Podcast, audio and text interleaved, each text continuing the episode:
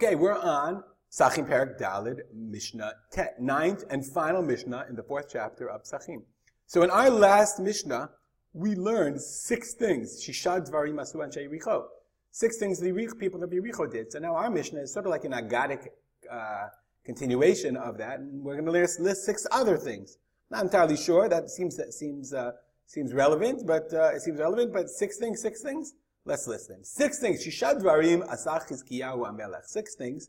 King Chizkiyahu did. Chizkiyahu lived in the time of Beit Rishon. He was a very good king. His father Achaz was not a good king. He, he, Chizkiah was known as he returned the Jewish people to Avodat Hashem. So six things.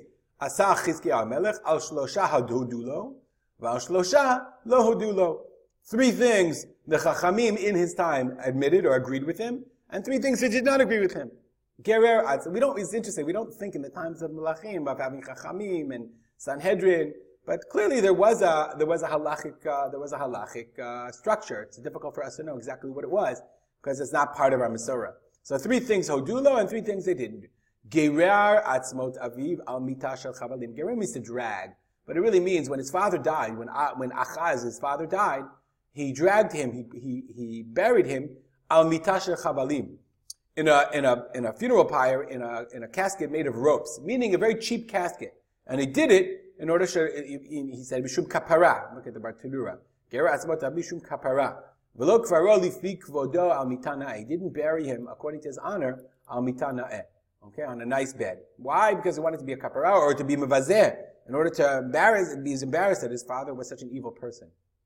V'hodulo, they, the chachamim, they, they thanked him, they agreed with him.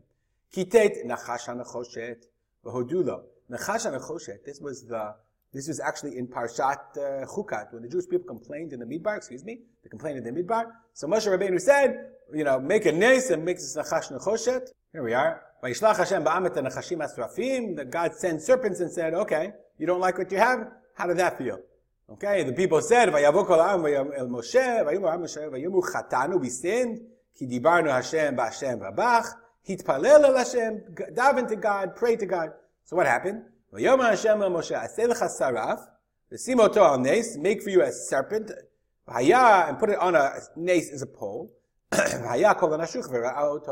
everyone looks at you, well, looks at it, who, who is bitten will see it and live. And that's the nechash nechoshet. Vayas Moshe nechash nechoshet. Moshe made this copper serpent, and this is why the, the symbol of medicine if you want to, you know, medical American men, this is symbol American, and it was called? AMA, the American Men American Medical Association symbol is a serpent. There we go. It's a serpent on a, on a staff. Okay? Rod of Asclepius. I never heard of it. Okay, anyway. Okay, I, I, okay. I think it's based on Nachash Nechoshet. You could correct me if I'm wrong. Anyway. Okay. That's the Nachash Nechoshet. Back to our Mishnah. So Moshe Rabbeinu put it away so the people wouldn't think there was a Bodhizara. Because it's really close to a Bodhizara. Bahodulo, and they thanked him. Ganaz Sefer Refuot Bahodulo. Ganaz means he, Ligniza, he put away the Sefer Refuot, the book of healing, Bahodulo. Why did he put away the book, book of healing? Okay? Because they weren't, when the people got sick, they would get healthy right away. Okay? And they would not, libam nichna, they would never associate their sickness with their spirituality. The Rambam Peiresh is very interesting because if you look at the Bartenura, he quotes the whole thing of the Rambam. If you're a med- medical professional, so any kind of this is a real problem because this reflects our our experience today. Person gets sick. Lo libo nichna al What do you do? You go to the doctor, and the doctor heals you. We do not associate uh, healing or illness with spirituality. A very interesting question. So the Rambam says, Sefer Refuot, Sefer Modia mi'inyanei tzurot kochavim. It, shows certain constellation formations. V'hateslema'ot. I have no idea what teslema'ot are, but whatever. Shetzura ploni asui bizman ve'et yadua mirpeit micholi ploni. If you associate with the right constellation, the right, you know, star formation, the right way.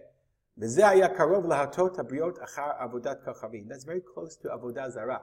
So the Rambam, who is a doctor, believed in the power of medicine, says it's not medicine. Medicine is normal. That's medicine you're supposed to do. Rather, this is Avodah Zarah. This was something that was much closer to Avodah Zarah that was dangerous.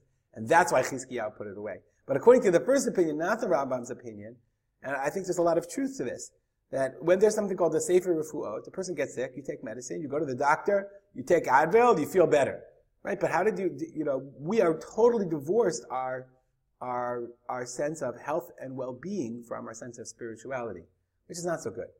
Al. So Chizkiyahu did three things and they didn't agree with them. The. King of Assyria wanted to attack. So in order to appease him, he took the delatot of Hechal, the doors which were covered with gold, melted them down, and sent the gold to the king of Assyria. That didn't really work anyway. It didn't appease him, and the Chachamim said it was wrong. He should have had faith. Oh, Dulo. They didn't agree with him. Satam Mei Gichon Elyon. The, the Assyrians came to attack. So he cut off the water supply for the Mei Gichon. And again, they didn't agree with him because they said that he should have, he should have, uh, he should have had enough faith in order to believe in Hashem. The Nevi'im were saying, you'll be fine. Iber Nisan v'Nisan v'Lahudula.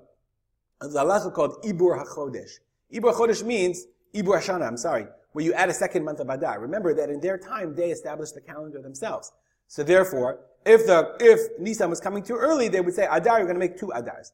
But you can only do it in Adar, when we have, when you have, in, in Adar, in Adar itself. You shouldn't, once Nisan comes, you can't do it anymore. So the Mishnah implies, or seems to imply, that once it was already Nisan, he, he made, said, we're going to make this Nisan 1, we're going to make two Nisans. But that's not what he did. The Bartenura says, based on the Gemara, it says, okay, da da da. He didn't do it when it was already Nisan. Ela shloshim shel Adar iber tashana. He did it. It was the 30th day of Adar. And since the 30th day of Adar could already be Nisan, the Chachamim said, no, you can only do it from the 29th day. So he waited a day longer. And he, and he made Nisan on the 29th of Adar. Below Hodula, Chachamim did not agree with him. We'll stop here and dedicate our learning to the memory of my father, Rav Simcha ben Yitzchak Kalman. Have a good day.